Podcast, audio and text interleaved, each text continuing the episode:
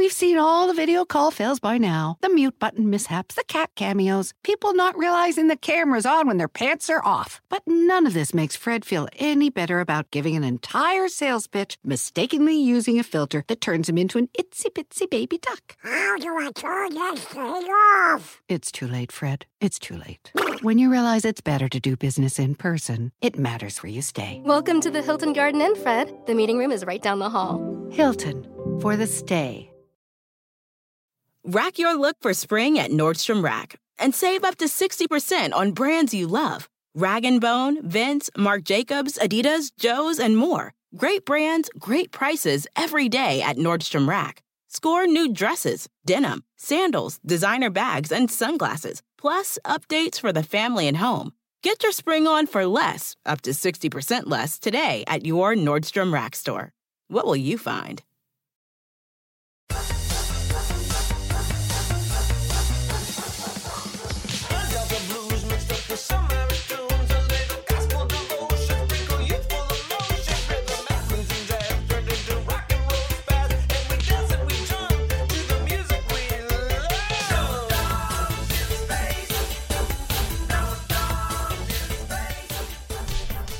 So when we last left, no, I'm just kidding. I'm kidding. I'm not gonna read your part. Are you ready to get down on this true fun odyssey? I'm ready for true fun. Yes. I'm absolutely ready. Of course, I'm ready for true fun. It ain't true crime, baby. It's true fun. still disturbing, still messy in some ways, but hey, it's true fun. It's fun. Welcome to No Dogs in Space, everybody. I'm Marcus Parks. And I'm Carolina Hidalgo. And we are continuing with our journey on the cramps. So when we last left the cramps, is it okay if I do Yeah, yes, you can do it. You, yes, it's your line. So when we last left the Cramps, they had just utterly blown the chance to play regular gigs at CBGB, which was heartbreaking to the band because CB's had been the whole reason why Ivy and Lux had moved to New York in the first place. But even though Hilly Kristal, owner of CBGB's, didn't see the potential of the Cramps at the time, Peter Crowley, the manager of Max's Kansas City, decided to give the Cramps a chance based purely on the band's energy. Yeah, I mean, Peter Crowley, he thought they were terrible. Remember? they were magically terrible, though. So he booked the Cramps to open for suicide. Everyone thought Peter was crazy to do that. They're like, book the Cramps? Book suicide? I mean, yeah, if you're gonna go for it's like, okay, there's this band that's terrible, but I love them. Who do I put them with? This other band that's terrible, but I also love. It's perfect. It's- I mean, he's a he's a visionary. He saw something in these bands that nobody else saw. Yeah, yeah, exactly. They were perfect fit together because, like you said, like they were both kind of con- considered outsider music. Yeah. So, but of course, from different ends of the spectrum. and you know what? They got along well enough with suicide, even though they didn't really speak to each other very much, mm-hmm. because a lot of people were scared of suicide at the time. Yeah, Alan Vega was a terrifying man. You didn't know if he was gonna bite your fucking neck out. But yes, of course, back then he they were like very mysterious. But like now we all know like they are like the nicest guys in the world. I like them so much. They're so nice. It's the way it goes. Yeah. Well, the first gig with Suicide was on November 21st, 1976. And this was only their second time on stage. Fuck. So, so yeah, of course they got heckled. I mean, especially with, like for the next eight shows that they did with Suicide, they got heckled a little bit. Like you could hear it in some of the early tape recordings. Someone be like, "Get a job," you know, real original stuff. Yeah. But you know, but that's the thing is that that is the that is something that the Cramps will deal with for the rest of their career until they really establish themselves. Where at first, like when people first see them, they're like, "I fucking hate this," and then by the end of the show, they say, "I fucking love this." I mean, Suicide never got that. If people didn't No. immediately love them, they kept hating them throughout. but the Cramps, the Cramps were good at winning people over. Yeah. Now, even though the Cramps were indeed pretty rough on those first few gigs, save for Ivy, who Ivy actually already knew what she was doing. She'd been playing guitar forever. The Cramps used these gigs at Max's to debut even more originals. For example, these are the gigs where the Cramps debuted the simplistic one-two stomper "I'm Cramped," where Bryan Gregory used his uneasy guitar work to actually capture the feeling of being queasy and cramped. Cramped. yeah. I'm cramped.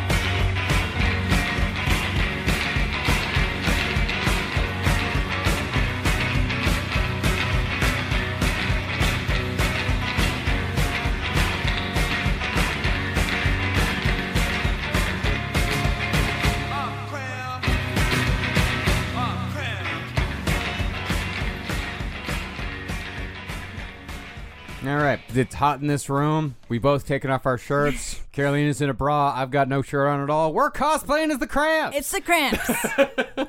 and that song's fucking sick. I mean, like sick, sick. Like it makes you feel sick. It makes you feel fucking queasy.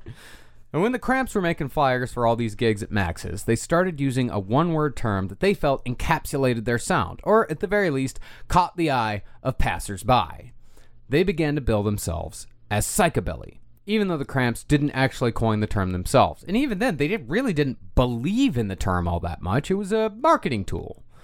As far as we know, though, the word was first used the year before in a novelty song Johnny Cash sang about a long game thief building a hot rod out of parts stolen from the GM factory called One Piece at a Time. I got it one piece at a time, and it didn't cost me a dime. You'll know it's me when I come through your town.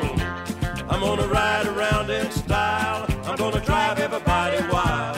Cause I'll have the only one there is around.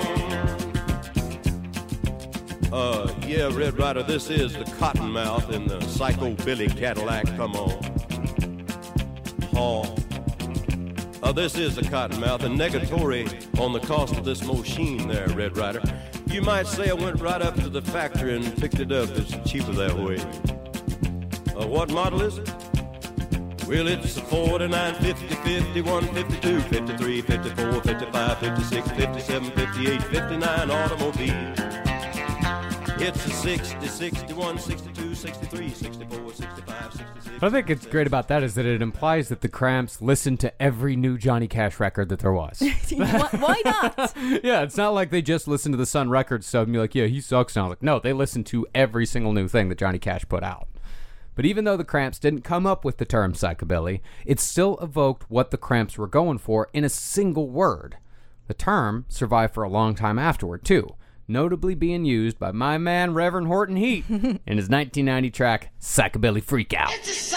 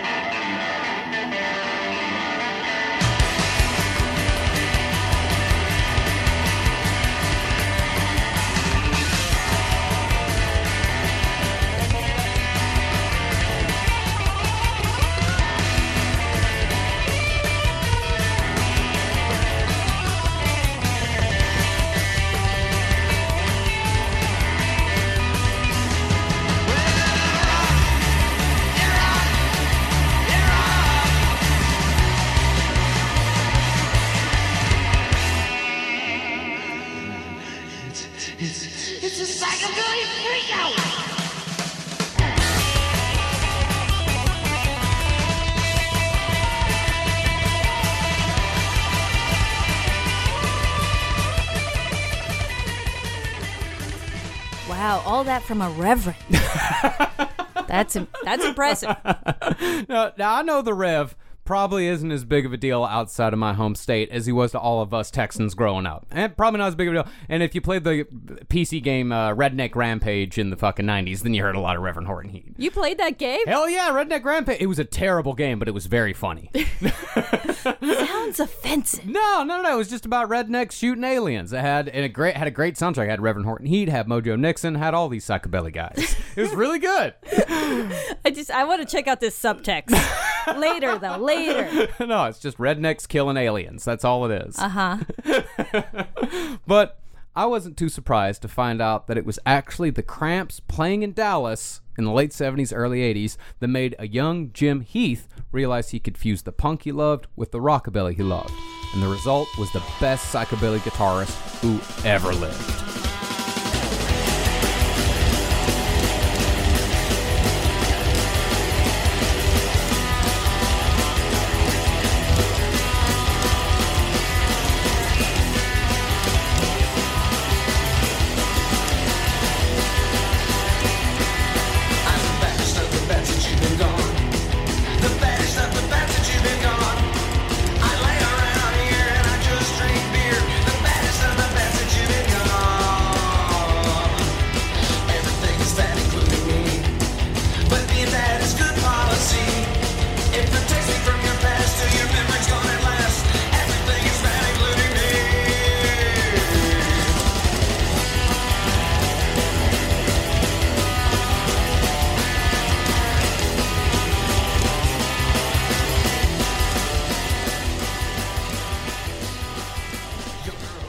Played two. Fucking love the Rev.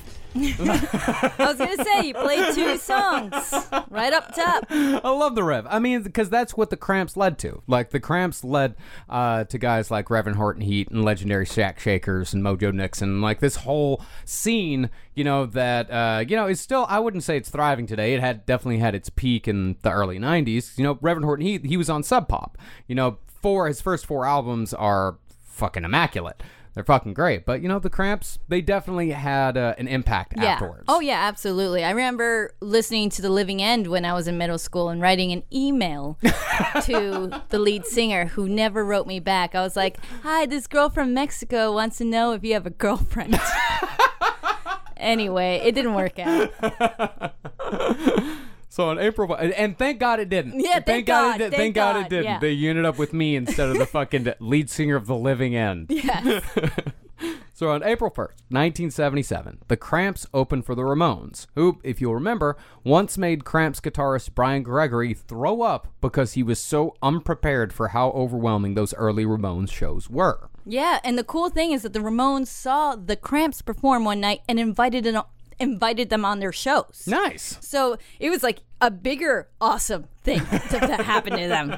So they got to play six or seven more shows thanks to the Ramones. And Ivy and Lux really credit the Ramones for giving them their start. You know, they're like, if it weren't for them, we wouldn't have been able to uh, have a lot of people see us, and then eventually would lead for us to be able to do our own shows and book our own shows. And then they became really good friends with Johnny and Joey Ramone Yeah. for decades. And even later, when Johnny and Joey would come over to go see their shows and stuff, like they're like, okay, we know you guys hate each other right now. so they had them in separate rooms and had to Go hang out with Joey for a little bit, and it's like, okay, we gotta go hang out a with costume Johnny. change and then run over to the other one. Yeah, and, and that happened a lot with the Cramps. You know, bands would see them, especially in these early days. Like bands would go out and see them, and they say, "We want to play a show with those guys. Like they're fucking great. Put them on the next bill." I know they were slowly getting a little bit more popular, and even one review said it's too bad too because the Cramps have always had their best nights when the audience hated them. but that was gonna end. it was. Now, it really didn't take the Cramps long to earn enough stripes to play CBGB. Because after all, they only biffed the audition because they made the amateur mistake of putting new strings on their guitars right before a show. You could, you're, it's just for those of you who don't play guitar, it just your guitar strings go out of tune immediately, and they will do it over and over and over again. It's not going to sound good.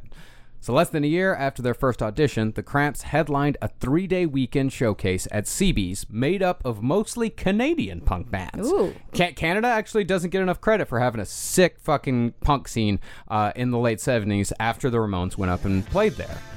And this ended up forming a strong, lasting bond between the Cramps and Canadian bands like the Diodes, who just might have written the perfect mood song for 2020 in 1979. What is it? Tired of waking up tired. Oh yeah, yeah. I'm tired of waking up tired. Waking up tired.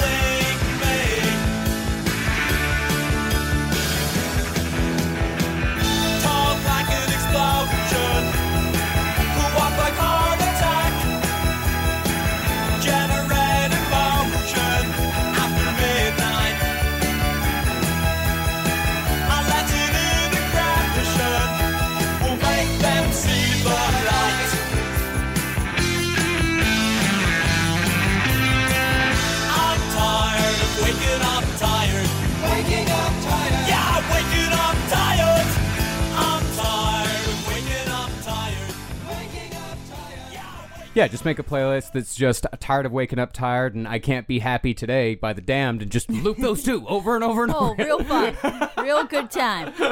But I mean, speaking of the damned, I mean that was the Diodes doing fucking History of the World Part One in 1979. Yeah, that's a good point. They were doing that shit before the damned were doing it. Like the the Canadians were onto something, you know. I mean, there were other bands too. They were like the Ugly, you know, who was pretty much the Trailer Park Boys if the Trailer Park Boys were in a fucking punk band. Like, Oh, I know about the ugly. they've got a whole story all uh, uh, all themselves. Unfortunately, though, or perhaps for fortunately, from the point of view of a record collector, This string of shows was the last that the Cramps would play with Miriam Linna, who left for pretty much the same reasons most members left the Cramps. Well, she wasn't in a good place at the time. You know, I mean, her good friend Peter Laughner from uh, uh he was in Pere Ubu, like right in the beginning. Uh, he had just died of a drug overdose, like the week before.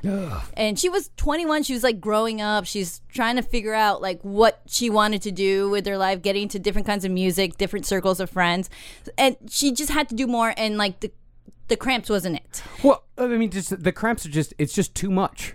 Yeah. It's a lot to be in the Cramps. It's a lot of studying. It's a lot. It's very single focused. Yeah. Uh, it's like this is what we do. No, we're not doing anything else. this is exactly we're, we're just you know straight on target. That kind of thing. And a few days after their, her last gig with the Cramps, actually, it was the Great Blackout of 1977. It was a bad night here in New York City. Yes. What happened was like there was like a lightning like hit somewhere in upstate and then eventually just wiped out the whole area with like like there was no electricity at all. It was all dark. And she's just standing there is like, Where's my band? I can't see my band. Time to move on.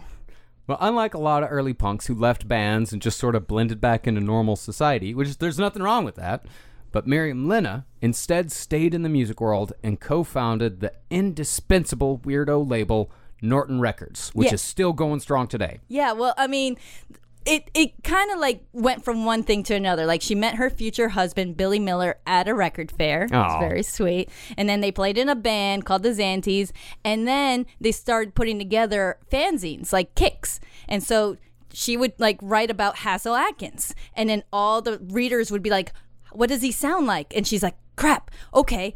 So they went all the Yeah, way. you can't just link to his fucking Spotify profile like you can No. today. It's like, what does he sound like? Like, oh, do you want to come over? so so what they, they actually tracked him down in west virginia and they're like okay uh we want to make an album of your songs you're so good and Hasil was probably like are, are you a record label and they're like yes. Yes that's right. That's exactly what we are. And so they accidentally founded norton records. In, in- that was like what 1986 and Hasil Adkins came out with his album out to hunch. I love that. Love out to all his album titles, like the one he had in the '90s, like uh, "What the hell was I thinking," is probably the best title for an album. But one of the most interesting songs out there, I think, was "No More Hot Dogs." Great.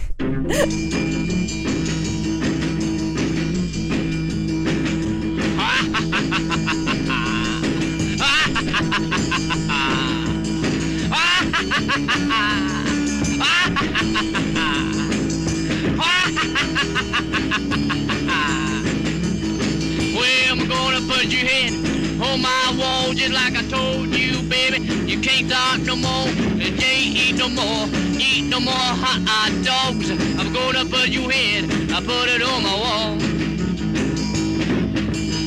Now, baby, don't you be, be afraid, cause you don't wanna eat, eat none today. I'm gonna put your head on my wall, and then you can't eat no more hot dogs. Oh, yeah.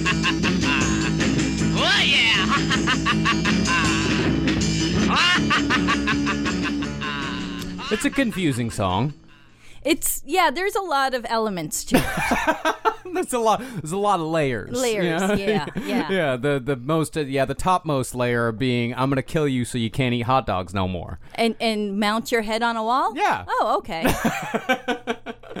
Well, I mean, Norton Records. I mean, they didn't just release Hasil Adkins. Like they're they're still going. They're based out of Red Hook, Brooklyn. They've got a gigantic catalog. If you liked the weirdo stuff that we've been playing uh, over the last couple of episodes, and even some of the other weirdo stuff that we played at the very beginning of the series, like Norton Records is the place to go. They got such a huge catalog of great vinyl reissues. But besides all that, Norton also reissued a proto punk album in 1998 that was before then impossibly hard to find outside of the Pacific Northwest, even though Kurt Cobain, who was from the Pacific Northwest, was telling everyone how great this band was. But it was Miriam Linna and Norton Records who ensured that everyone could finally hear the Sonics.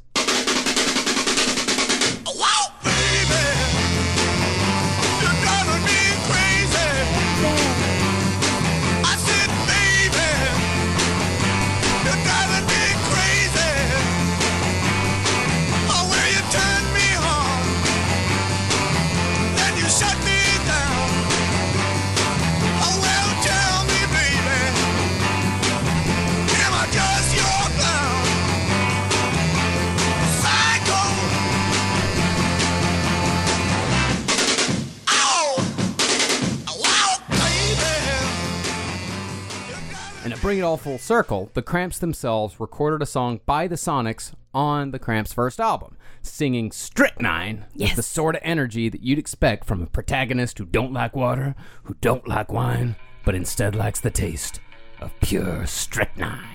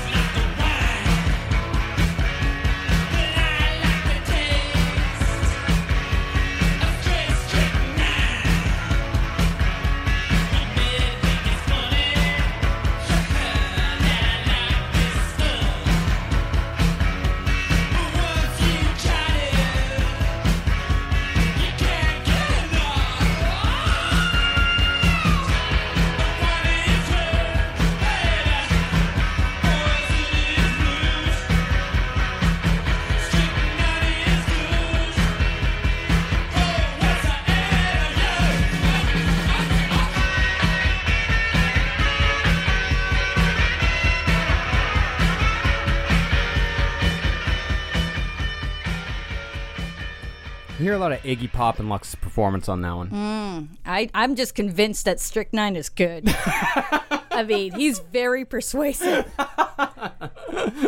So after Miriam left the Cramps, the band was introduced to a drummer named Nicholas Stephanoff, but he would soon be known as Nick Knox, which I found ridiculous at first until I realized it's pretty much the same name as Marcus Parks, so I can't say shit. Your name's not re- it's a ridiculous name. I know it's a ridiculous name. no, your name I've always known it's a ridiculous name. I like it. Thank you. I like it very much.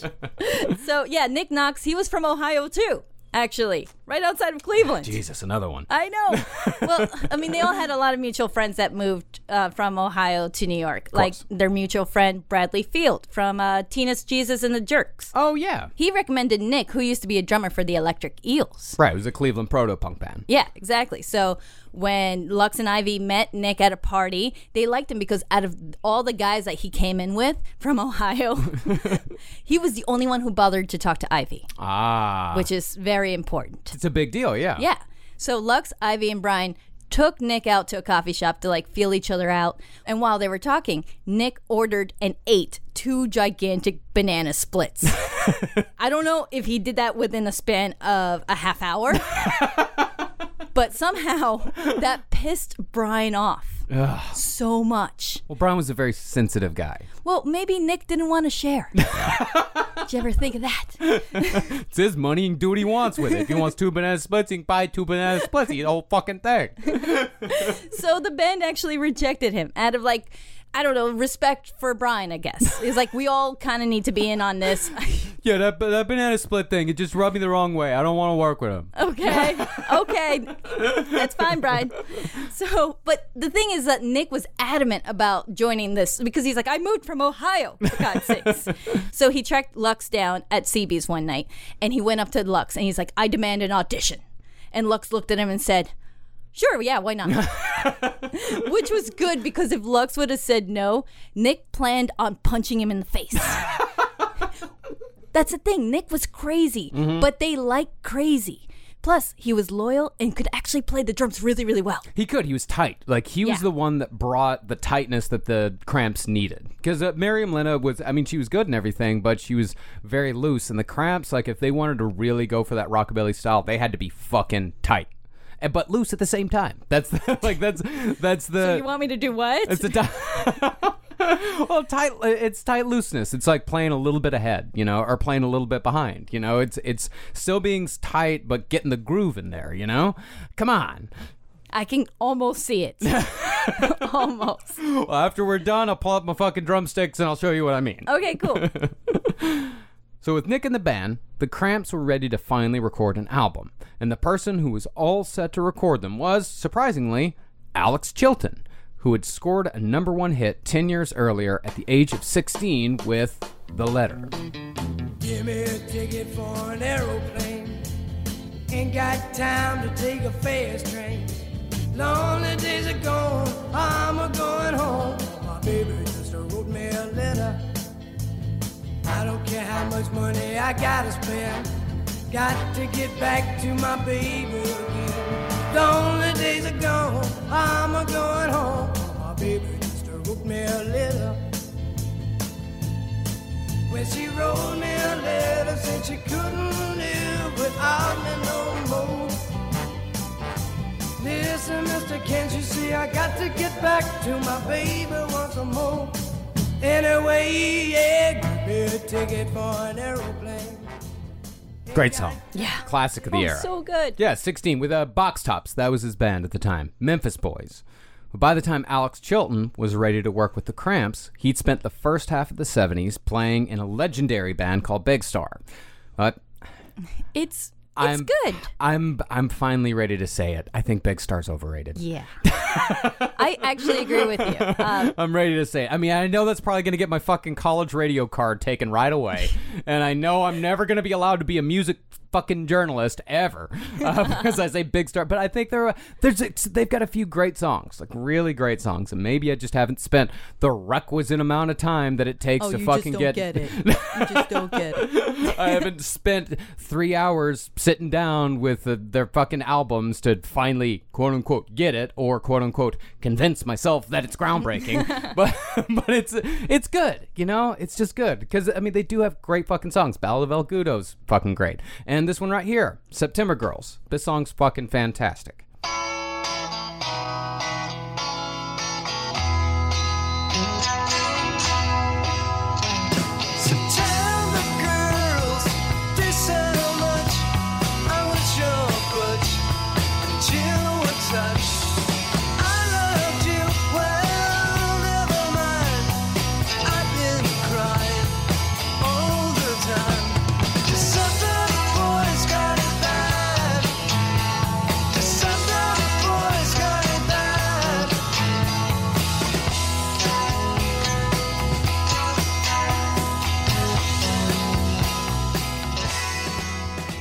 Yeah, I mean, I lo- I love the box tops, but you're right. Uh, Big Star is more like you know the song that they play in in, mem- in memoriam. yeah, it's great. I, I mean, it, it's it's very catchy. And you know what?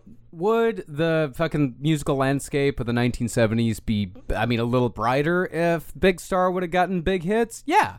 I mean, they got fucked over again and again. You know, they just, it just didn't work out for them. But, you know, to, I know a lot of people just look at Big Star as like they're this holy grail of 70s rock. And, I don't know. I don't see it. I guess I'm just. I don't know. I guess my my tastes are just different. Go listen to Brian Eno.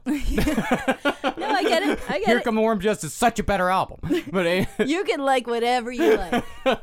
of course, no. You can like whatever you like. Just stop telling me what to like. Okay. Except when I tell you to like Brian Eno. What?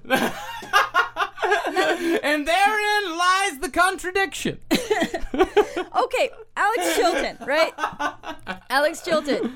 He was living in New York City at that time. He was actually working on his solo stuff, and he heard he heard of the Cramps. He heard that they were good, but he's like, I hate that name. yeah, fuck that. so he didn't pay any attention to them until one night at CBGB's. Alex was just there drinking at the bar, which he did every night. Yeah, Alex Chilton had problems. Yes. And he just saw this band getting up to play on stage. So he's like, oh, it's the cramps. So he just turned his back to them and just kept drinking at the bar with talking to the bartender who gave him lots of free drinks. He's Alex Chilton. Mm-hmm. This is Alex Chilton, of course. Yeah. But as he kept hearing the songs while the cramps were playing, he couldn't help but like move closer and closer to like right where he was right at the stage. And by the time they played a cover of Roy Orbison's Domino, he just couldn't ignore them anymore. He was like, "No, this is the greatest thing I've ever heard. this is awesome." So a couple months later, he like ran into them at a mutual friend's house where he was drinking again. Again. And the Cramps were rehearsing in that basement. So he ran into them and he said, Hey, we got to work together. Let me get your number before this buzz wears off because you guys are so good. So obviously the Cramps jumped at the chance, especially now that they have a drummer. Yeah, I mean, they've Finally. got a, they've got a solid because before then they'd recorded a couple of demos Yeah. uh, with Miriam Linna, but you know it just it didn't have the uh, it didn't have the tightness that they needed. Right. So they went with Alex to Memphis, Tennessee to record those demos. I mean, it was like it was like the birth of rock and roll there, you know? Like that's where they wanted to play. Like this was so cool.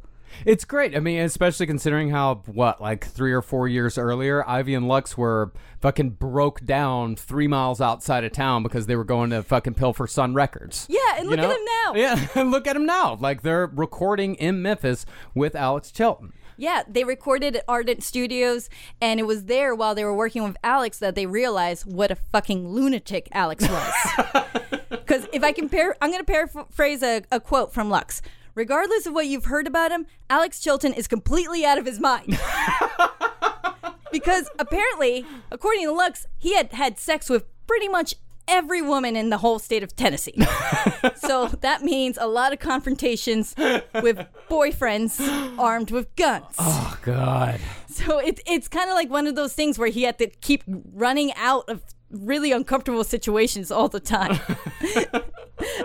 Alex would always get trashed. That's the thing. He, that was during his really crazy drinking and drug haze. Like he'd fall asleep on the console and stuff, and like they would have to shake him awake so they could keep recording. And he'd just be like, ah, I, I don't know. I'm hungover right now. Like he was always having trouble. He was living at his mom's house. Yeah. It was a little rough. It was a r- very rough time for Alex Chilton. Yeah. Yeah. I mean, he he hadn't quite got to the point where you know he's recording like experimental albums with Alan Vega. You know, just yet. Like he's at a fucking low point here. Yeah, but even though he was sloppy, the Cramps liked him because he was honest, you know, Yeah. and they were able to work like creatively, like coming up with vocal parts or like guitar riffs or a- a- anything they wanted on their songs while they were in the studio, as opposed to some of the demos they did where the engineer would be like, okay, I'm pressing record, now go. Yeah. We've seen all the video call fails by now the mute button mishaps, the cat cameos, people not realizing the camera's on when their pants are off. But none of this makes Fred feel any better about giving an entire sales pitch, mistakenly using a filter that turns him into an itsy bitsy baby duck. How do I turn that thing off? It's too late, Fred. It's too late. When you realize it's better to do business in person, it matters where you stay. Welcome to the Hilton Garden Inn, Fred. The meeting room is right down the hall. Hilton, for the stay. Price drop? Time to shop. Get to a Nordstrom Rack store today for first dibs on new markdowns. Now score even more, up to 70% off brands everyone loves at Nordstrom Rack. Denim, dresses, sneakers, tops, and more. Plus, get genius deals on jackets, sweaters, and boots for the whole family. Shop your Nordstrom Rack store today and save up to 70% with new markdowns. But hurry, deals this great won't last. Now, since the Cramps were in Memphis, and since Alex Chilton was such a Memphis institution, I mean, this guy was a local hero from the time he was 16, the band was introduced to Jim Dickinson, who was a musician looking for a backing band to record a track at Sam Phillips Studios, which was a dream come true for the Cramps. Yes. I mean, because Jim Dickinson comes up and he's like, "Can you record this song, eh, the redheaded woman?" Mm-hmm. And they're like, "Yeah, sure." And he's like, "At Phillips Studios," and they're like, "Yes, we're gonna go, yes." Because remember, we talked about Sam Phillips. Uh, he owned Sun Records and recorded Elvis Presley, Johnny Cash, Jerry Lee Lewis, everyone. So they're obviously very big fans. Yeah. So they recorded for Jim at Phillips Studios, and they're like, "This is so cool! I can't believe this." But they really got to see the place so well because they lo- got locked in the studio overnight. so they they really got you know some some nice time in that Yeah, yeah, yeah. Got some nice time, got some nice sleeping time in, in the fucking, you know, in the recording booth. Yeah, they got a whole bunch of shit going on. and so they actually met Sam Phillips. That's awesome. Yeah, he was coming by. Uh, he was like cutting down some vines with his chainsaw. He was like doing a little maintenance. And so Lux and Ivy were like, "Oh my god, oh god, it's so great to meet you in person. You're you're doing a little gardening. That's cool. Okay. Anyway, we have every EP single from Sun Records, and Sam just looks at them and says, "You're lucky." that was it. That was it. You're lucky. That's such a great thing to say. Well, you're lucky. It's like it's like the time when I met um, Willie Nelson once. Yeah. Remember? I, Like remem- I remember when you met Willie, yeah. I, I shook his hand, and all I could say was, "Big fan." I didn't say, "Hi, Willie. I'm Carolina. I'm a big fan. I really appreciate your work. I, I think you're really cool." No, it was big fan. yeah, no, you told me afterwards was his hands are so soft. They're so soft. So after their Memphis adventure, the Cramps returned to CBGB to find that the venue was somewhat in a state of flux when it came to the types of bands who were then taking the stage. So when we look back at the original scene now, it feels like it lasted throughout the 70s. But in reality, the The first wave of bands like the Ramones, Blondie, Patti Smith, Television, Talking Heads, all those bands, they outgrew the venue in about a year, and Yeah. in some cases, less. But that's not to say that the scene just ended or became stagnant. Instead, bands who were inspired by that first wave, Cramps included, were starting to get more stage time, and CB's became a home to groups like the Fleshtones, the Feelies, and the criminally mm. forgotten Mumps. Elbows brush, secrets couple in the darkness. Cheeks will blush, semicircles in the dark, nestling close. But sweat lends an unhealthy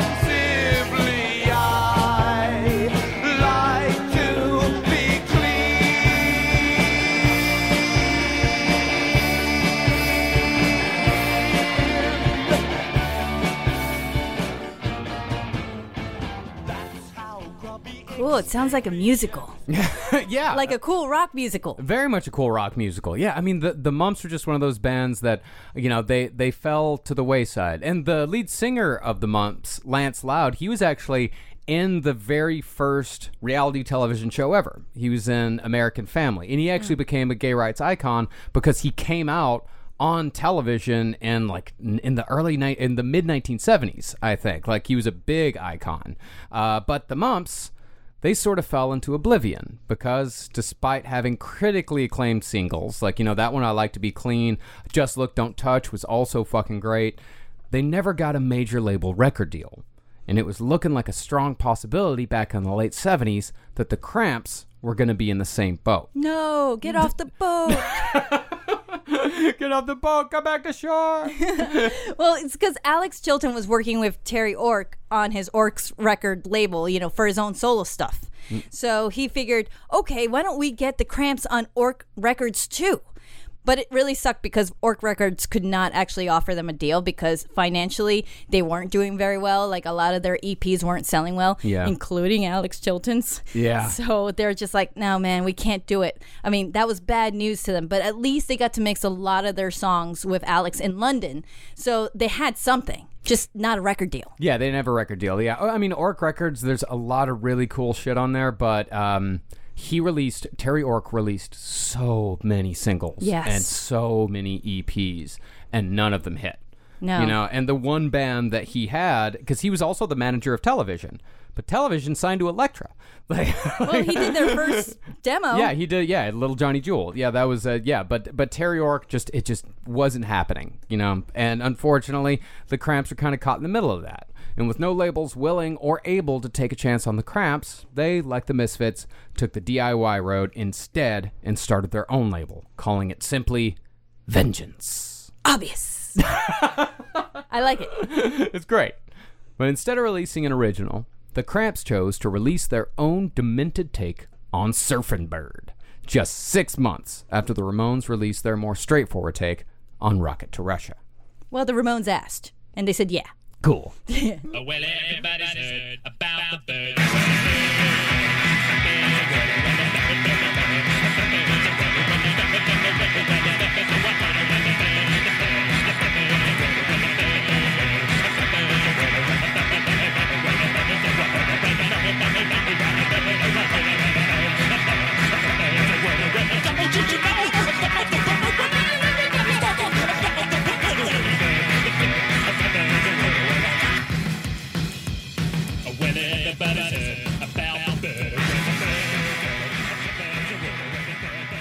Now, I know we promised to treat us on Surfing Bird, and it is coming. Yes. But we figured instead of spending, I don't know, a third of this episode talking about surfing bird, It's hot in here. we don't have time for that. we don't. We're going to devote a whole mini-sode to the history of the song, which is a it's a fascinating little history. It tells you a lot about surf music and about pop music at the time. And that's going to come after the Cramps series is done. Now, besides this being the Cramps' first release, this single was also important because it featured the first use of the Cramps logo, which the band would put on every single release until their last album in 2003. Yeah, they put it together like themselves. Like it's uh, from the the Crypt of Terror comics that Lux used to read, which is really Tales from the Crypt. Yeah, all from that- EC Comics. All that EC comic shit. Yeah. Yeah. Yeah. it's the drip down logo, you know, Yeah. everything. Yeah, it's dripping down. Is it blood? I don't know. Ooh, Quite possibly. slime, maybe. it's spooky. It's very spooky. So after releasing their single, the Cramps realized that if they really wanted to make it, they'd have to play outside of New York City. So the band packed into a car and drove all the way to Ivy's home state of California to play a few gigs in LA and San Francisco. Yeah, they opened for the Runaways. Actually, the Runaways were like really hot at that time. Right, it was huge. Yes, and they they played there at the Whisky a Go Go for three nights, which went fine enough, but they they did get heckled a little bit. But you know, the the audience did get into it at the end. Yeah. Even the ones that booed. Yeah, Which is course. good. Every the Cramps always win people over. Yeah, and the only complaint I guess Lux had was like, oh, the staff at the Whisky a Go Go were like really like strict on things. They're like, oh, you're two minutes late, and Lux is like, this is not a job. We're a rock band. We Hell should be two minutes late. We could be five minutes late, man. Ooh, that's bad. and at the show, like he made sure to be an asshole about it a little bit Mm-hmm. because he liked to do that. He liked to antagonize a little bit, like walking on the catwalk when you're not allowed to, or Yeah. breaking the glass, the fire extinguisher, bringing out the fire extinguisher, and trying. Nope, it it, it didn't work. but throwing the fire extinguisher and continuing singing the song. he did shit like that all the time. Like one time he chewed on a big piece of glass and spat it out, like towards the audience during a live show. Didn't get hurt at all. No. Or he, like, that was the thing. Like, he, he had this adrenaline rush going. Like, he would rarely get hurt, except for one time he tried a swan dive uh, off at CBGB stage and he broke his nose Yeah. because apparently the audience uh, didn't want to catch his fall. but Lux, he doesn't care. He doesn't care. It's all about the performance. And then they, they they made their way to San Francisco where they actually had a better crowd because this was a time when San Francisco, like the whole scene there, was emerging into like this punk haven that we're actually going to talk about real soon in the next series. Very soon. The Yes. San Francisco scene. We're, We're- we're gonna get into well, it. yeah, yeah, yeah, yeah. The San Francisco scene, it's like it's a little cooler than the LA scene, but we'll get into Is that. it- yeah, we're gonna find out. we're gonna find out in the next series. Now, based off those gigs and their single, the Cramps were finally starting to get positive press. But it was at this point that the Cramps took a little detour from conventional touring to play one of the most infamous gigs of the early punk era. In the summer of 1979, the Cramps played a free show for the patients of the Napa State Mental Hospital. And the great thing about this gig is that the entire show was filmed, and it can now be seen in its entirety on YouTube. Let's hear a little bit from it. We're the Cramps, and we're from New York City. And we drove 3,000 miles to play for you people. And somebody told me you people are crazy, but I'm not so sure about that. You seem to be all right with me.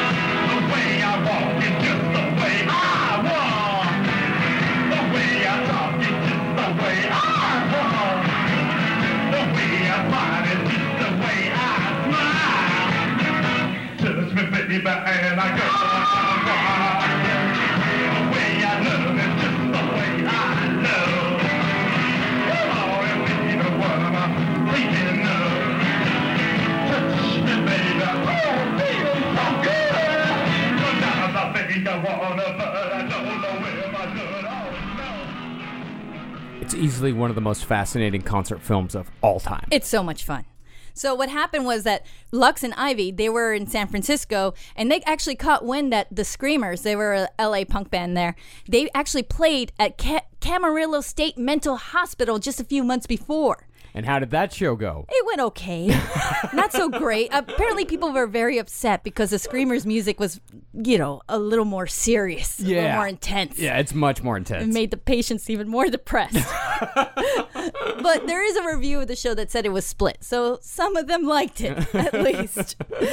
but the Cramps got to play at a mental institution. Yeah, well, the Cramps are a much. They're a good time. Yeah, you know, like it's exactly. it's. I mean, it's it's happy music. I think it's happy music at least. But it's the Cramps. It's a good. At the very least, a Cramp show is a fucking great time. So it was June 13th, 1978, and the Cramps and the Mutants played. Actually, the Mutants said it was their idea to play at a mental institution, and the they booked it, and the Cramps just kind of joined in at the last minute. so this guy Bart Swain, he was like the new activities director guy there, and he was super nervous about the whole thing. He was like, "What do you mean you're bringing cameras? Are you filming this? Oh god, oh god, I just got hired at this job. I'm gonna get fired. Oh jeez." So he was a little bit nervous about the whole thing, but you know what? It actually turned out pretty good. I mean, the mutants said like interacting with the audience was was kind of like going to Mars. Yeah, I mean, because oh, crazy. Yeah, because there was no barrier between the patients and the bands. No. Like they were right. I mean, there was like a couple, like maybe three steps up to the quote unquote stage where the guys, where the bands were playing, and the mental patients would just walk up and start talking to the band in the Yeah. middle of playing. Like, I mean, they were mental patients, Yeah, but I mean, but they were also dancing their asses off. they were having a great time and that's the thing. Like i feel like lux and ivy and like the whole band i feel like the cramps like kind of felt like a little bit of a, a a bit of a kinship you know? Like you guys are cool. We're cool man. Like you know middle-aged women jumping up and down holding their handbags while they're moving to the music. Lots of running on stage. You know lux like you know puts down his microphone to run around a little bit and then a patient grabs the mic and starts yelling "Ah!" it's cool. It's it's punk rock it's, punk- cool Yeah, it's punk rock. There, there's an old man with a cowboy hat that's just dancing the entire time. Some of the patients are dancing with each other. Uh, and the thing is, is that the cramps, like, they look like they could be patients. Like they just we don't know. you don't Talent know like show- especially Bryan Gregory. Like Bryan Gregory had insane hair at this time. He looked Oh cool yeah, as shit. like like Pete White from the Venture Brothers. Yeah, kind of like the same kind of haircut. it's the exact same haircut. yeah. it's the exact same haircut. That's what he looked like. Uh, but yeah, they they sort of they blended in really well, and they just and they saw the patients. It's just like, oh, you're people. We're here to do a show for you. Yeah. and let's all have a good fucking time. which was so cool. I mean, one guy came up to Ivy and said, "You know, I'm in heaven because you know, since I'm here, I thought I was gonna miss punk music, but." You guys brought punk music to me, and it's just like, oh, that's that's so endearing, you know. It's very endearing. It's a very endearing show. And most of the patients, they had a fantastic time. But as you said, a couple of patients got a little carried away, and Lux had to spend a good chunk of the show wrestling the microphone away from a patient who decided that she was the new lead singer of the Cramps.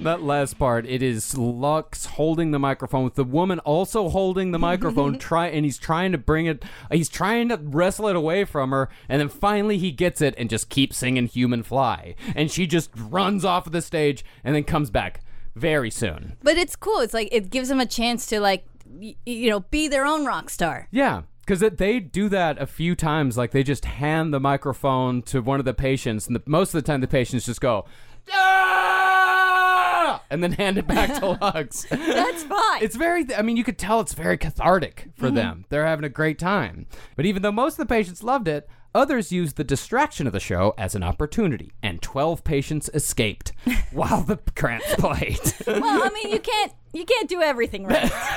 I guess. and the band sort of freaked out. They're like, 12 patients escaped. Oh my God, this is fucking terrible. Look, I can see him running down the highway.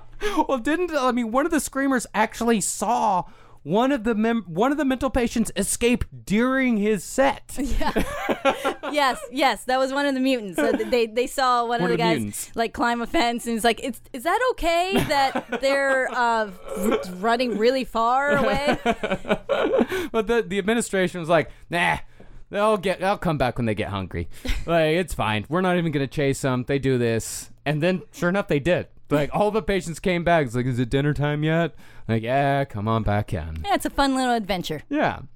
Now, even though the Cramps, they were getting good press from both the West Coast zines and, you know, NME out in England. They were giving good uh, press to the Cramps as well.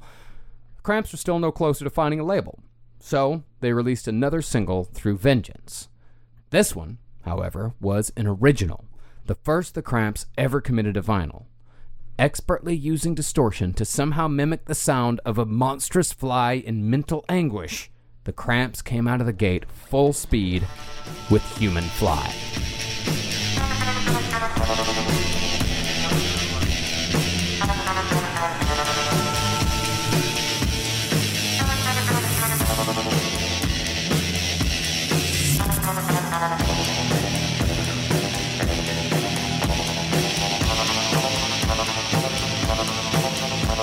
I'm human fly.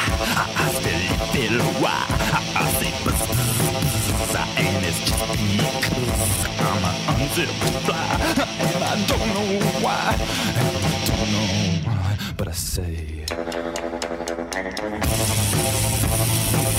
Rock tonight, and I say. Rock it right, and I say.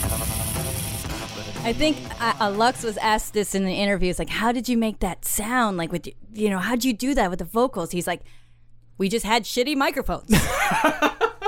Yeah, What are you gonna do? Yeah, his his fucking vocals are blown out for most of the fucking song. yeah, yeah, it's great. And Bryan Gregory's uh, like, I don't know how he makes that guitar sound like a fly, and like a fly having a shitty day. well, it's because Lux said like all my life people have told me like I'm a pest. I'm I'm something ugly. You know, it's somebody who who spoils everybody's planned out fun. Everyone's good time. And also, it's also based on the headline from the New York Post: uh, "Human Fly climbs tower." You know, when uh, George Willig he climbed the World Trade Center.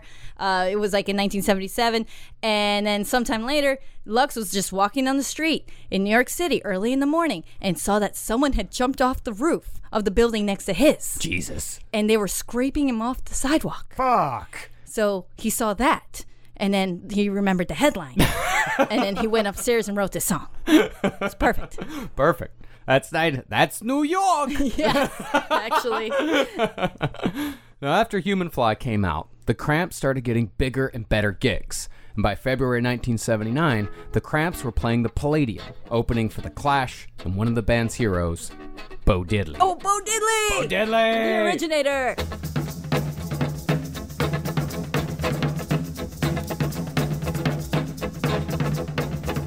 You pretty thing.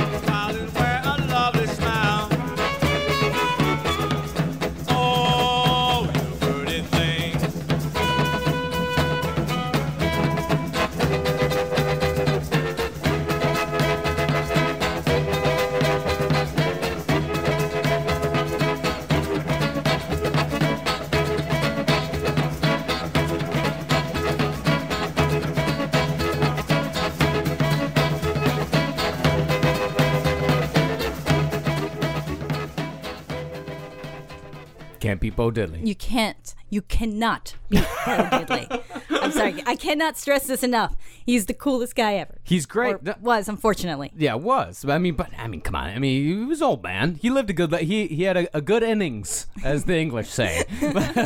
he had a good life. He put out a lot of fucking great music, and he was doing DIY before anybody was. Yeah, I told you that story Yeah. on how he like had to bring in a demo to a record label that was like right around the corner from his house. So, but he didn't have any money really, except for like some wire entire tape recorder that he had at home. So he found a record in the alley, like any just random record. Yeah. And then he put paint on it from like because he grabbed some paint from the paint store, and then he let it dry, and then I can't believe he did this. He he managed to record over that paint, and Yeah. then he showed it to the record label, and they're like, "All right, you're in." And that's how we got Bo Diddley. That's so cool. That's so fucking cool. Now, while most of the Cramps were focused on Bo Diddley, who was their fucking hero, Bryan Gregory was more impressed by The Clash. Particularly, Gregory was taken most by the songs from The Clash's then upcoming album, Sandinista.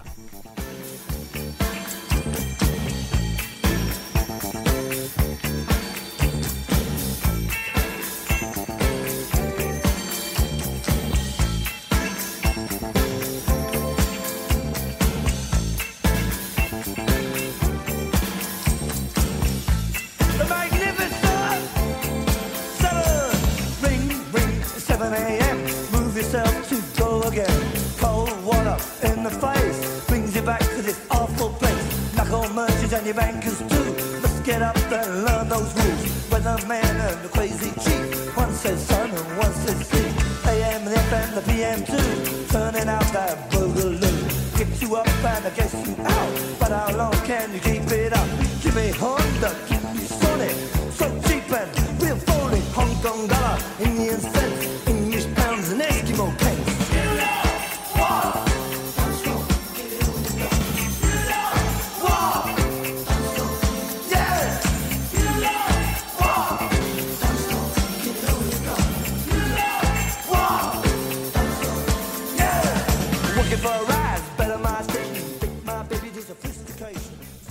I know I got a lot of flack for saying London Calling was the best fucking Clash album. I know a lot of people love Sandinista, and I give it it's a great fucking album as well. Or you could just pick up the Essential Clash if you you know if you want to get a little lazy. That's Did- totally fine. Did you did you just recommend the greatest hits? Yes, I did. I don't care. I don't care. All right. So Bryan, he saw how like the Clash were doing like their their very political music and and how big they were. And he thought like, oh, we should get political in our music too.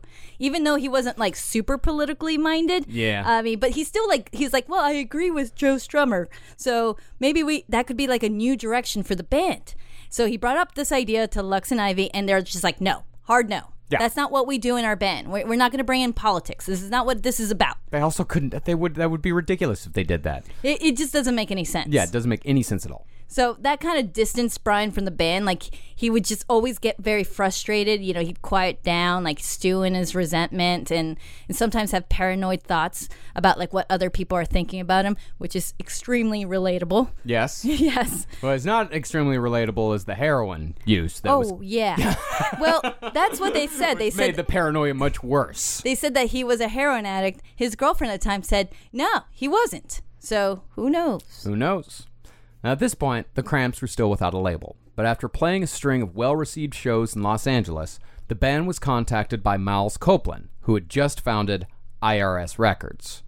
Now, the plan was to reissue the singles the Cramps had already released and pair that with a buzzworthy high profile tour. And it just so happened that Stewart Copeland, Miles's brother, was about to head out with his band, The Police. Roxanne,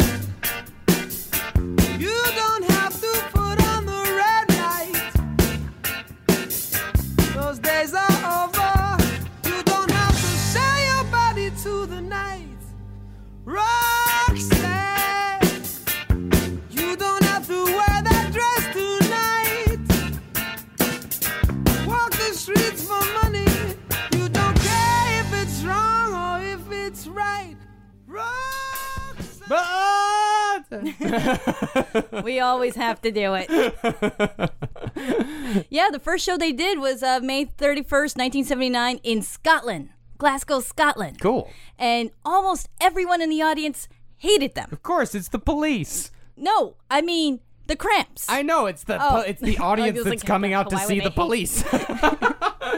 yeah, the audience coming out to see the police isn't necessarily going to be into the cramps. It's like suicide opening for the cars. Well, rem- yes, exactly. It was Actually, it was just like that. Yeah.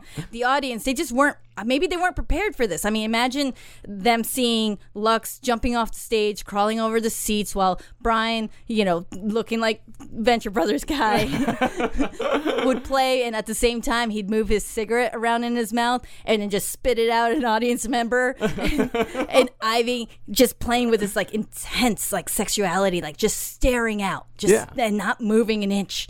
Yeah, into the crowd. dominatrix energy. Yeah. Yeah, and they all those people are there to see Roxette. You know, it's not.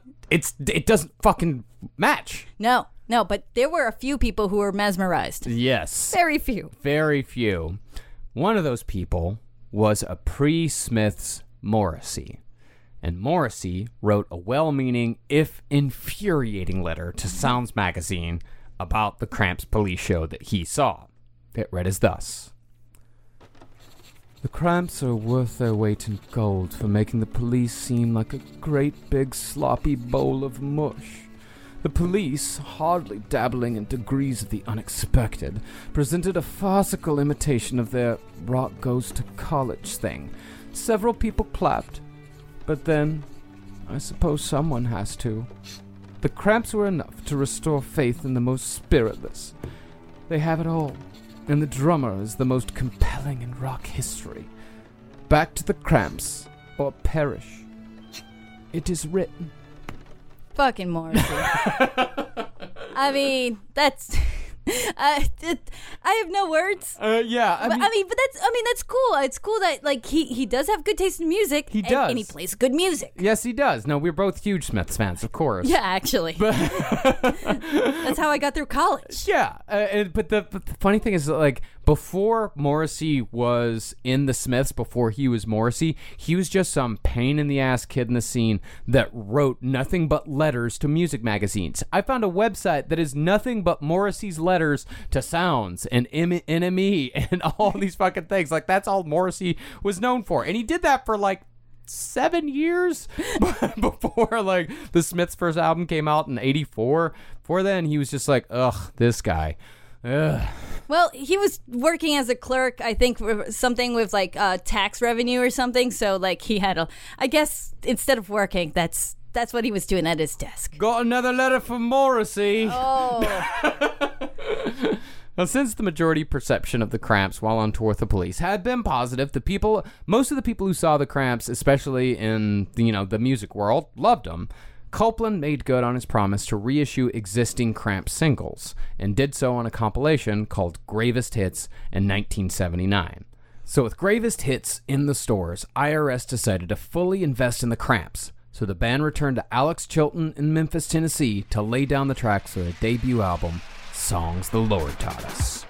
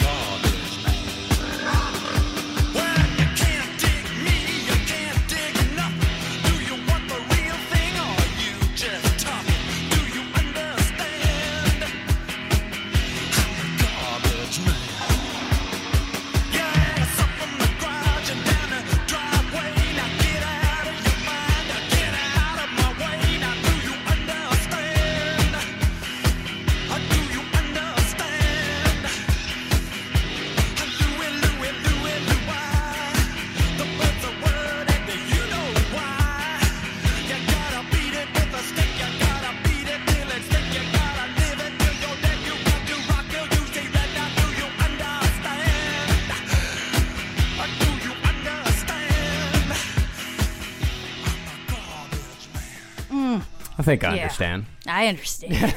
oh, I get it. I fucking get it, man. Garbage man, hell yeah. Yeah. So they got Alex to produce again because they kind of promised him they would. Yeah, I mean, they're people are their word. Yeah, yeah. I mean, they got a record deal. Come on back, Alex. Let's do this. But of course, it got delayed a lot because of Alex. Yeah. Well, whenever he was awake and slightly hungover, which is like all the time, if Alex was awake, he was hungover. Yeah. Yes. when he wasn't drunk, he was hungover. Yeah. he would make them do the I songs. lived my life like that for a while. Yeah.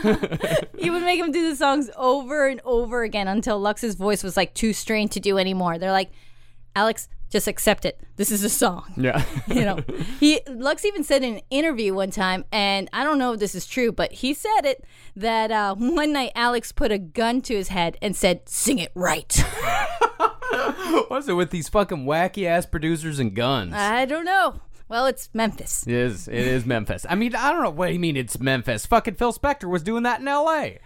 yeah it's la it's it's everywhere it's It's, uh, everywhere it's everywhere. It's late seventies or it's it's 1980. Yeah, or 1979 when this was recorded. And so once they got like the mixing done, which took months, by the way, Alex like called him up in the middle of the night. He's like, "Hey, uh, how about we nix my advance and use the money to re-record everything? Okay, we can fly everyone down here by tonight, and I'll mix it while we record. I can do this." And they're like, "No fucking way." Absolutely not. No, we need to do live shows. We need to move on. Move on, Alex. The album is good enough. and it is. It is. It's a fucking great album. You know, and when it comes to the tracks recorded during these sessions, I mean, the Cramps, they fucking double down on the horror aesthetic, you know, especially on songs like I Was a Teenage Werewolf. It's everything the Cramps wanted to be.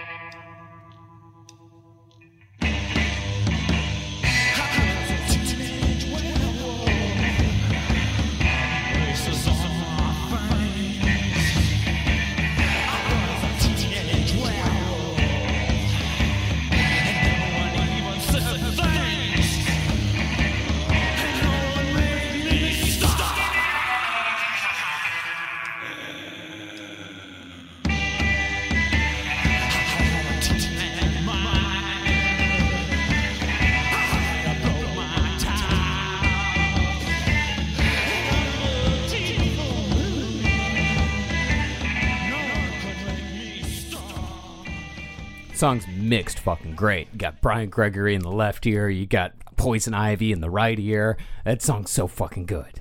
And the thing about the Cramps is that they looked the part, both on stage and off, unlike certain members of the Misfits who are switching between spiked shoulder pads and New York Giant sweatpants, depending on what time of day it was.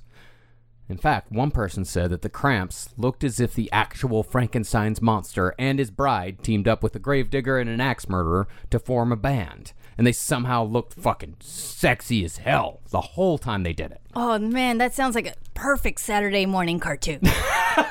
we should pitch that. Actually, we really should. Yeah, let's bring it back. Yeah, it's Frankenstein's band. Yeah, there you go.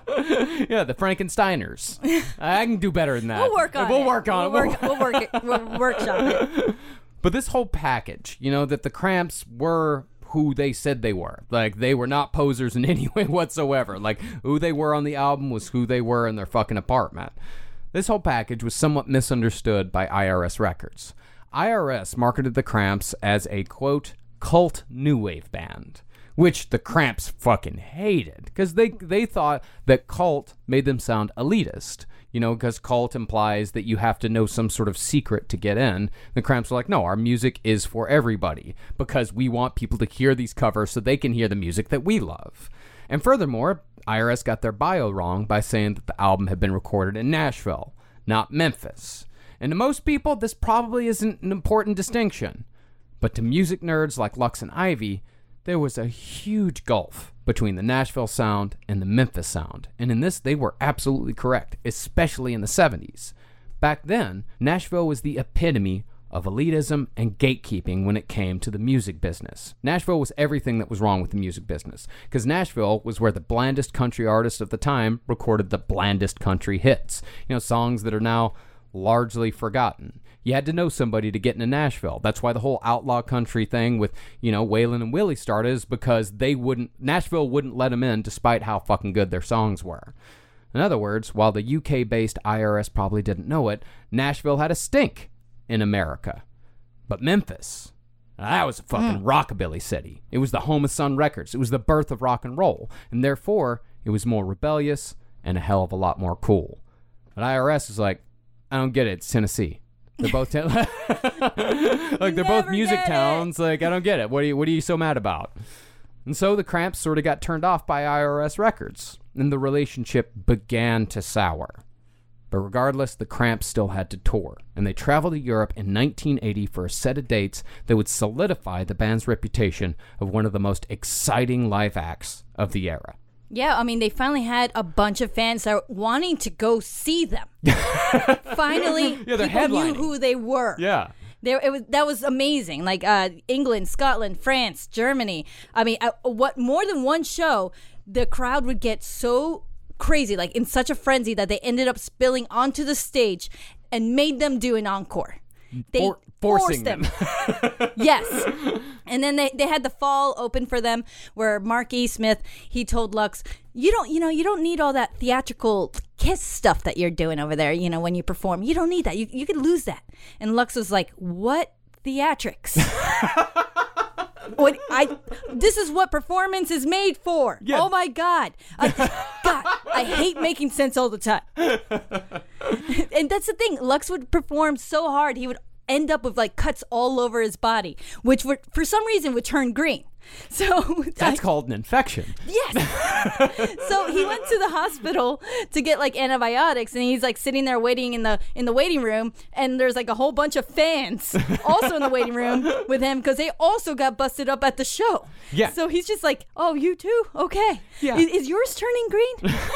Because mine is." Yeah, I mean, cramp shows were kind of dangerous. Like fights would break. I mean, people had such a visceral reaction. Like not in the way they would have a visceral reaction to suicide. Like it would just it would make people feel animal. Like it would bring them down to this level of like visceral passion that they it sometimes it would turn on each other. Like hell, the show that uh, Reverend Horton Heat saw in uh, Dallas, like he said that there was a gigantic fight in the parking lot afterwards. like it was just it just it just fucking happened. The cramps brought something up in people, but it wasn't like a fight where everyone is angry. It's just a a fight, and then at, like. People would have a fight, and then afterwards they'd hug each other. Like, "Yeah, fuck yeah, man, that was great. That was That was such fun." a good time. Oh, let's do this again. Yeah, Meet it- you in the parking lot next week.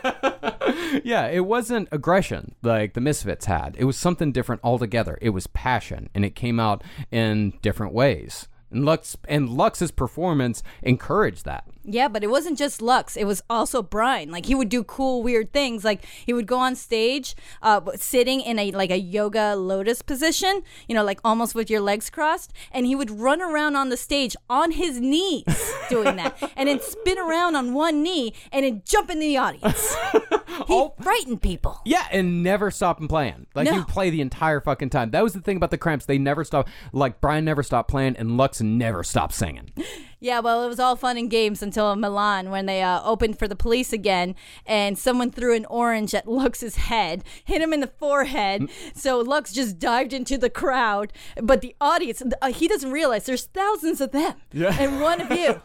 so like he had to claw his way back onto the stage, and then once he got on stage, he was just bleeding all over because people were like just pulling his hair and biting his shoulders, and uh, back to the hospital.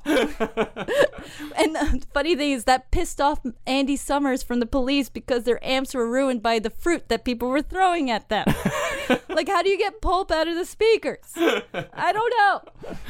We've seen all the video call fails by now the mute button mishaps, the cat cameos, people not realizing the camera's on when their pants are off. But none of this makes Fred feel any better about giving an entire sales pitch, mistakenly using a filter that turns him into an itsy bitsy baby duck. How do I turn this thing off? It's too late, Fred. It's too late. When you realize it's better to do business in person, it matters where you stay. Welcome to the Hilton Garden Inn, Fred. The meeting room is right down the hall.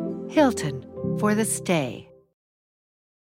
Rack your look for spring at Nordstrom Rack and save up to 60% on brands you love. Rag & Bone, Vince, Marc Jacobs, Adidas, Joe's, and more. Great brands, great prices every day at Nordstrom Rack. Score new dresses, denim, sandals, designer bags, and sunglasses, plus updates for the family and home. Get your spring on for less, up to 60% less, today at your Nordstrom Rack store.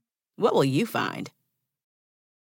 Now, the Cramps were much more popular in the UK than they were in the US, and as a result, a couple of young English boys started a fan club called the Legion of the Cramped, which was started by a guy named Lindsay Hutton, and who else? But fucking Morrissey. Probably hears that all the time. Fucking Morrissey.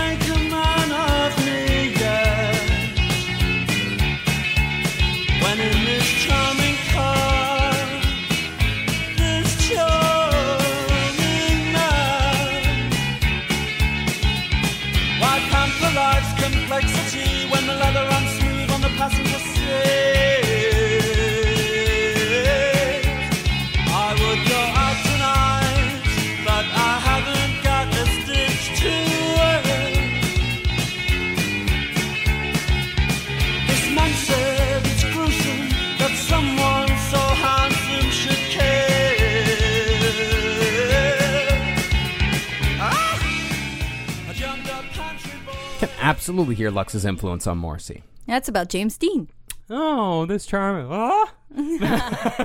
Downtown country boy. Never knew his place. Okay, we can't do this. We can't do this. We'll do this later. we'll do this later. We'll- It's, it's, we'll do it for the Smiths or a weekend thing. Yeah. It's a Saturday. It's our Saturday afternoon band. but even though the Cramps were obviously doing great in Europe and the UK, Bryan Gregory, who had done some of the most interesting and inventive guitar playing on the Cramps' first album, suddenly quit the band in the middle of a tour in the spring of 1980. Yeah, well, th- what happened was that Lux and Bryan had smoked opium the night before, and then they went to bed, and the next day, Bryan was just gone, just without any explanation. Uh, apparently, he had allegedly taken off with his girlfriend and a van full of their equipment. Jesus. In the middle of the night, just like that. Like, and Lux was so pissed. I mean, they were all mad, but he called him a money grubbing creep who wanted to get political in their music but couldn't read the back of a ketchup bottle. I mean, Well, they they were worried at first because you know Bryan Gregory, his fucking his hero was Brian Jones, who you know famously died at a very young age, and they were very worried about him. They're like, "Oh fuck, like is he dead?" And then when they found out he wasn't dead and just took off with all their equipment, they're like, "Fuck that guy, fuck that guy forever." I mean, rightly so. I mean, like he did leave him on the lurch there, but according to his girlfriend, they didn't take any of the equipment with them. They just left on their own. And uh, uh, what he what she said was that she got fired from doing the light show because she was doing that while they were dating, and uh, he thought like, okay, that's the last straw because I've already been feeling detached from the group, not being taken seriously, and and I want to get more serious with my music. Like it, the Cramps weren't cutting it, so he eventually started a band with his girlfriend called Beast, and just it just moved on from there. Yeah, and Beast and Beast didn't do anything because it just sounded like everybody who was doing goth rock at the time. You know, it, it just wasn't. It, it wasn't special. It wasn't the Cramps. Yeah. And Bryan Gregory, and th- another reason why people say that he, he left is that Bryan Gregory was really getting into like occult learnings. Like he was reading the Necronomicon all the time, and he wanted to focus more on that. And that wasn't necessarily what the Cramps were into. And that's what IRS said when Bryan Gregory suddenly yeah. left. Like IRS released a statement saying that he had been fa- he had fallen into an occult cabal and would not be returning. Uh oh. Whoops! Oh, I hate that when I fall into an occult cabal. Ah, ah. So after Bryan Gregory left, he was briefly replaced by a woman named Julian Hechtlinger. Hechtlinger? Hechtlinger. Hechtlinger. Uh, and she took the fantastic name of Grindsnatch. Oh, Julie Grindsnatch. That's such a cool name. Julie Grindsnatch is the the best fucking name. And that was during her brief period with the Cramps. And Grindsnatch, she only played 10 dates, making her the first musician of dozens who would rotate in and out of the Cramps during their long tenure. And there are way too many of these types of members for us to cover them all individually. I think there were overall 22 members who were in the Cramps. Really, the most important of the second wave of Cramps members was the guy who replaced Bryan Gregory for the next two albums. His name was Brian Tristan, and he'd long been a fan of the Cramps. In fact, his band, the Gun Club, had already written a tribute to Cramps guitarist Poison Ivy Rorschach called For the Love of Ivy.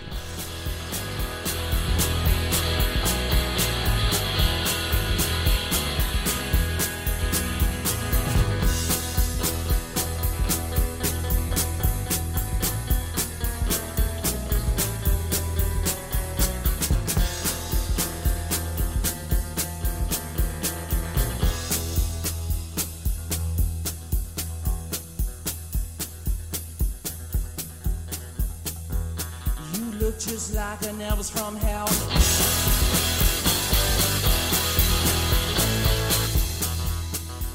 My heart is broken, so I'm going to hell.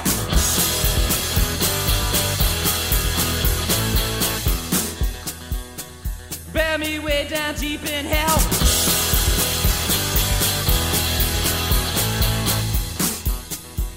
I'm a young man, I wanna go to hell.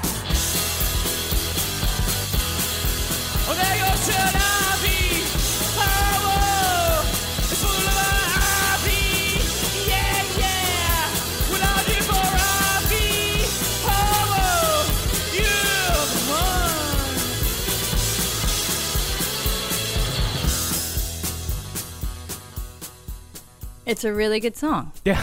I mean, it is. I mean, like uh, it, it inspired a lot. Jack White and with the white stripes is really good. It's a good song. Yeah, it is. Okay, so All right, but let's but let's get into for the love of Ivy. Okay. Let's let's get into it. All right, so they originally came up with the title for the Love of Ivy from the Sidney Poitier uh, romantic comedy movie, Mhm. and then Brian wrote like these really perverse, scandalous lyrics using a book he had called 1001 Insults. but they were huge fans of the Cramps, and they loved Ivy, of course. So it kind of like morphed into the love of Ivy, and they figured it's like a tribute, but like in a loving way.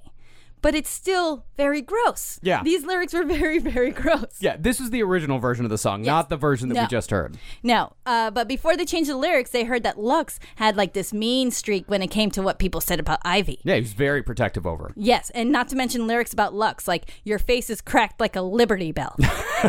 so they're like, oh god, oh god, he's gonna kill us. Uh, we've been playing this song at live shows all over town. Yeah. Which is fine because there was like only 10 people in their audience every time they played. So, so Jeffrey Pierce, he changed the lyrics to give it a, like a more bluesy uh, like imagery, he said, and like like took lines from other blues songs and molded it more into like a like a hunt for Ivy from the perspective of like some evil hunter, like like the, that movie uh, Night of the Hunter when Robert Mitchum is like a preacher and he's he's out to murder children.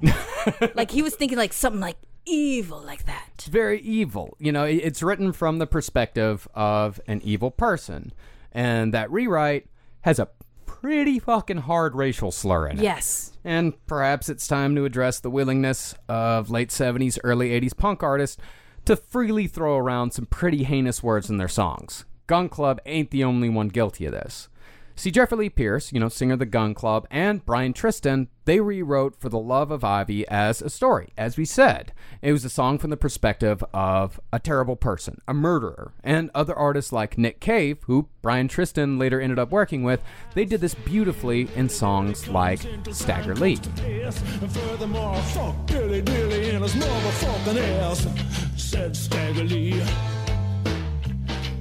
I'm a bad motherfucker, don't you know? And I'll crawl over 50 good pussies just to get to one fat boy's asshole, said Stagger Lee.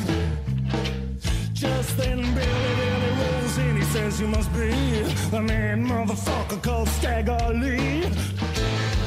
I'm Stagger Lee. Yeah, I'm Stagger Lee, and better get down on your knees and suck my dick, because if you don't, you're gonna be dead. Said Stagger Lee. Oh, well, Billy Billy dropped down and slobbered on his head, and Stig filled him full of lead.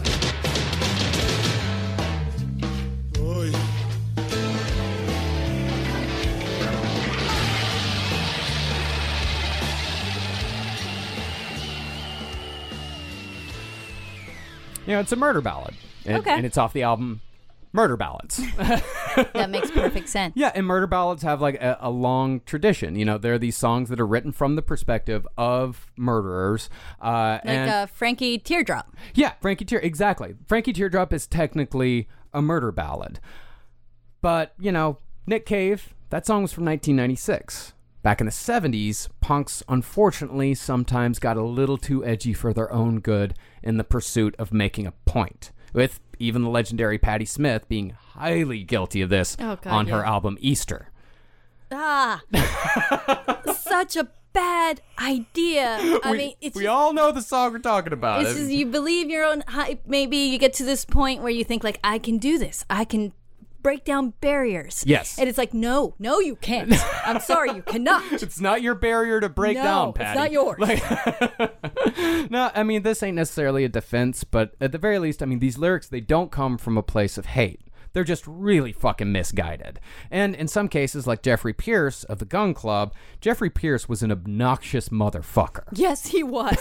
I mean, H- highly troubled, but highly fucking obnoxious. Well, I mean, th- that was the kind of thing. Like he would try to assimilate into different cultures, like go to Jamaica and then try to get into that. And Mm. then y- y- when he was a big fan of of Blondie, y- he was like the president of the fan club. And then he bleached his hair like Debbie Harry. Like he tried to take on the personalities of these things that interested him. Yeah. But it just doesn't work out well when you use a word like that. Yeah, yeah. It, never works out. It never works out. Yeah, and, and you know that's what Brian Tristan uh, would say about uh, Jeffrey Pierce is he would say like he was fucking obnoxious, he was awful, he was the worst, and you would be so sick of him, and you'd be ready to wring his fucking neck, and then he would do something brilliant.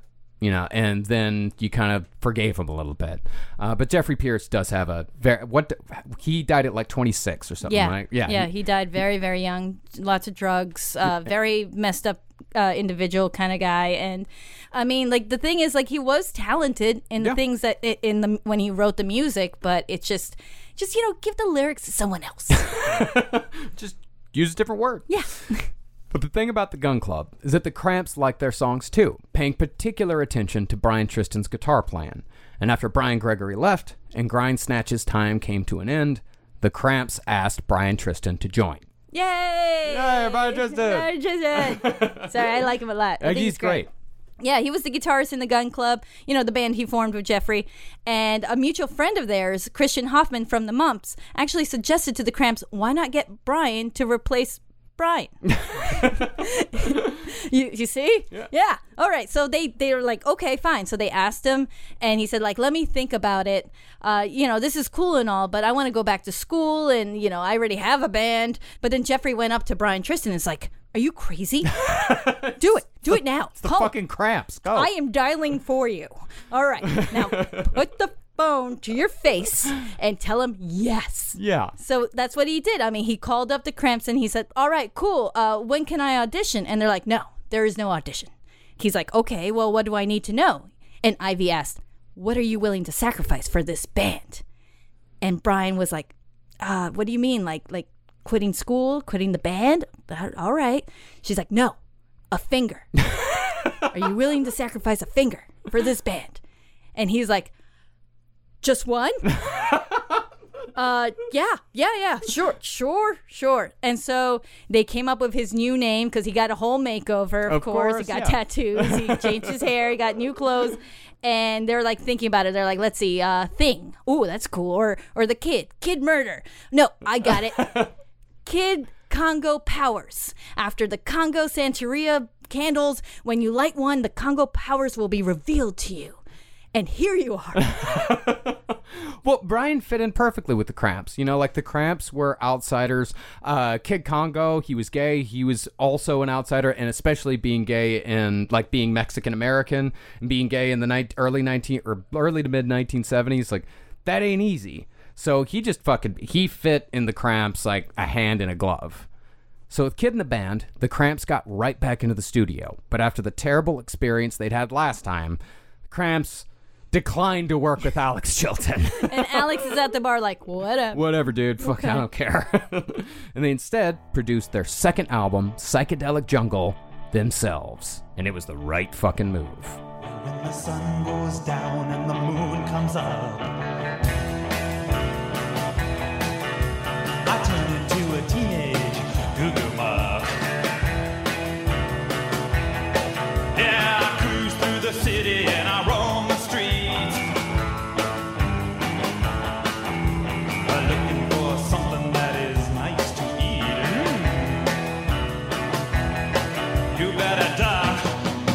show up.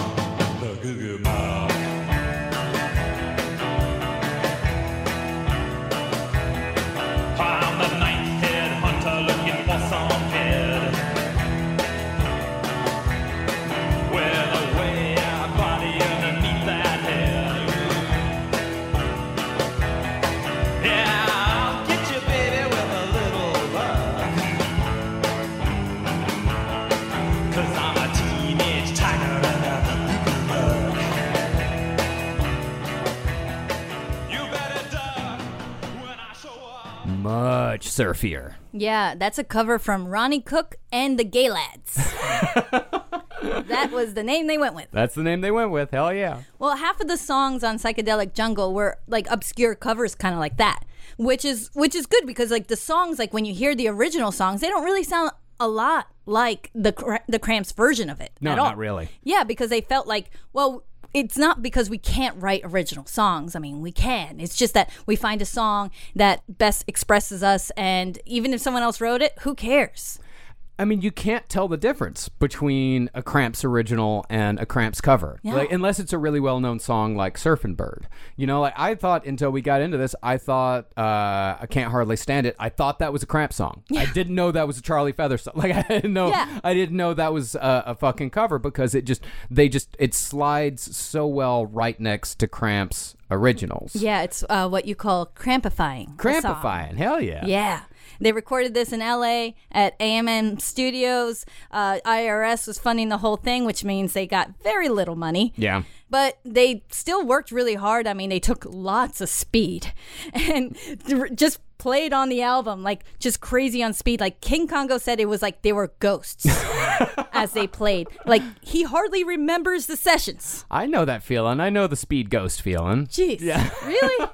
Yeah, of course. Like uh, I, I remember Speed Ghost. Like I remember being on Speedy stuff and feeling like a fucking Nazgul. Like I, I'm feeling half human. Like I, I remember that shit. Uh, and remember, like David Bowie does not remember recording station to station. That's true because he did so much cocaine. Yes. Like, this is not, this is not a, a singular experience in rock and roll recording history. No. This album, like, it certainly it has a lot more of a garage rock feel because they're covering a lot of garage rock songs, and it definitely has shades of the Gun Club style, especially when you listen to the Cramps cover of the classic garage track "Primitive," originally done by the Groupies in 1966.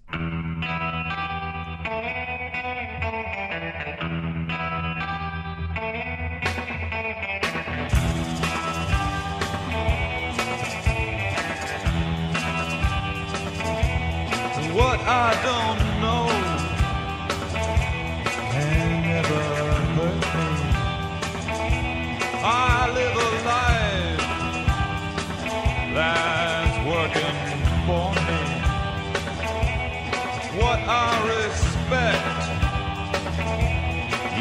just can't see. What you expect,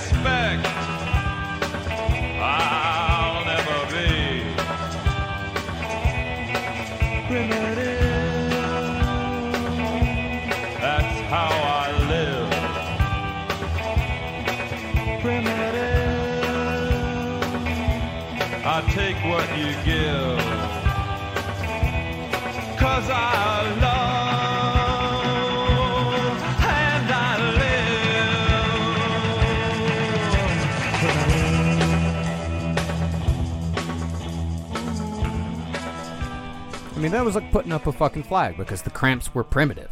Yeah. Like that was their. Fu- I mean, that was the core of the Cramps was just primitive fucking rock and roll. The stripping it down to its essentials. Yeah, I feel like that whole album, you could just play it at 1 a.m. at any bar, and it just fits. It'll fucking work.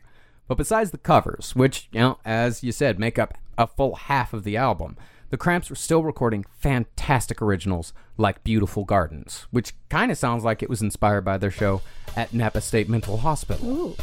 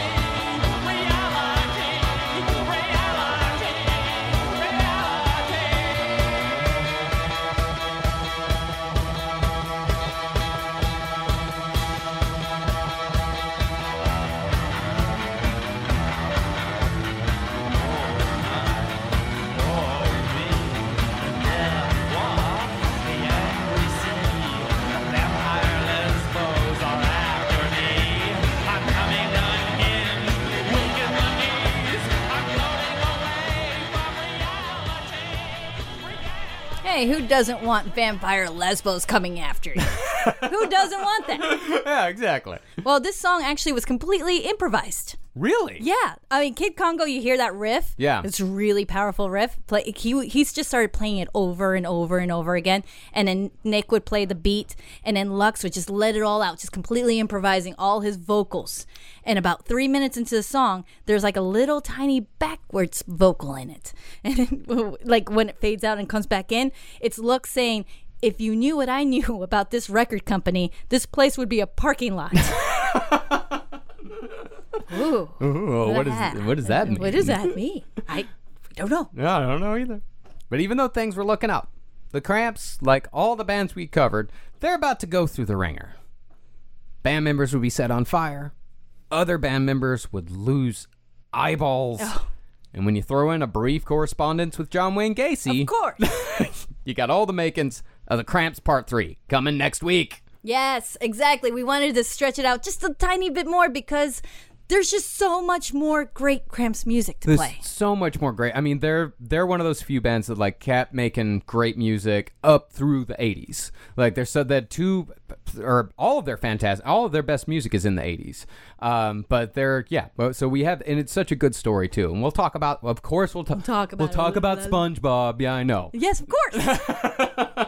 Kidding me? We're totally gonna do that. Of course. Nine hundred two one zero. Oh, yeah, all- the, the Crow. All that shit. Everything. all everything. that shit. Yeah, yeah, yeah. So thank y'all very much for listening. Thank you. Uh, we hope y'all enjoyed it. And if you want to hear the music that we played on this episode, of course, go to uh, my Spotify profile, uh, and uh, you can find all of the playlists uh, for every episode of No Dogs in Space that we've done. You can also just type in when you type in No Dogs in Space to the search bar they also come up there as well. You know, they're all labeled too.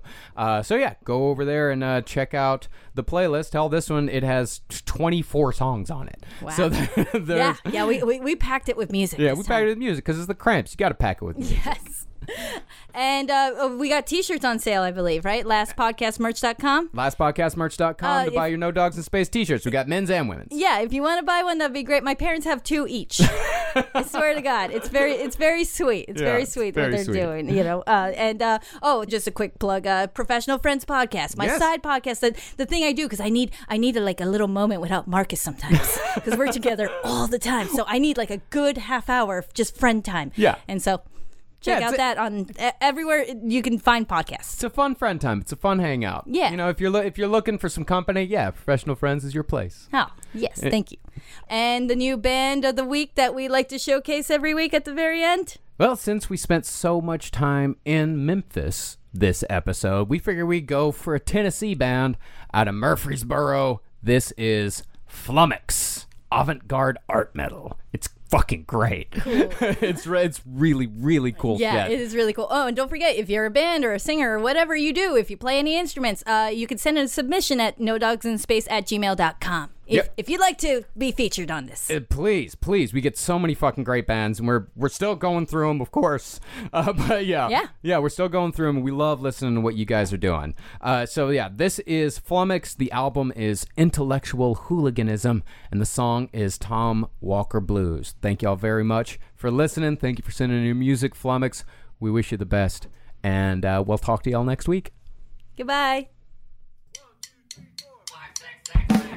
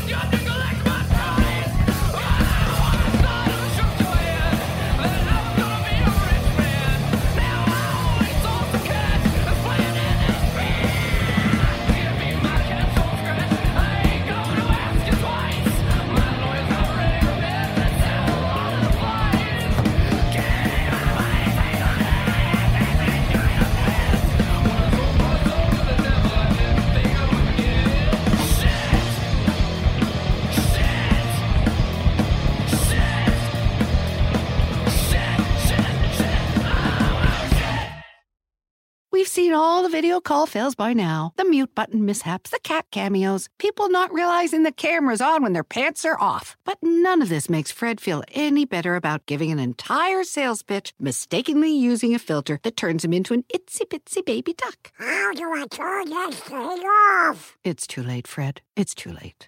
When you realize it's better to do business in person, it matters where you stay. Welcome to the Hilton Garden Inn, Fred. The meeting room is right down the hall. Hilton for the stay. Rack your look for spring at Nordstrom Rack and save up to 60% on brands you love. Rag & Bone, Vince, Marc Jacobs, Adidas, Joe's, and more. Great brands, great prices every day at Nordstrom Rack. Score new dresses, denim, sandals, designer bags, and sunglasses, plus updates for the family and home. Get your spring on for less, up to 60% less, today at your Nordstrom Rack store. What will you find?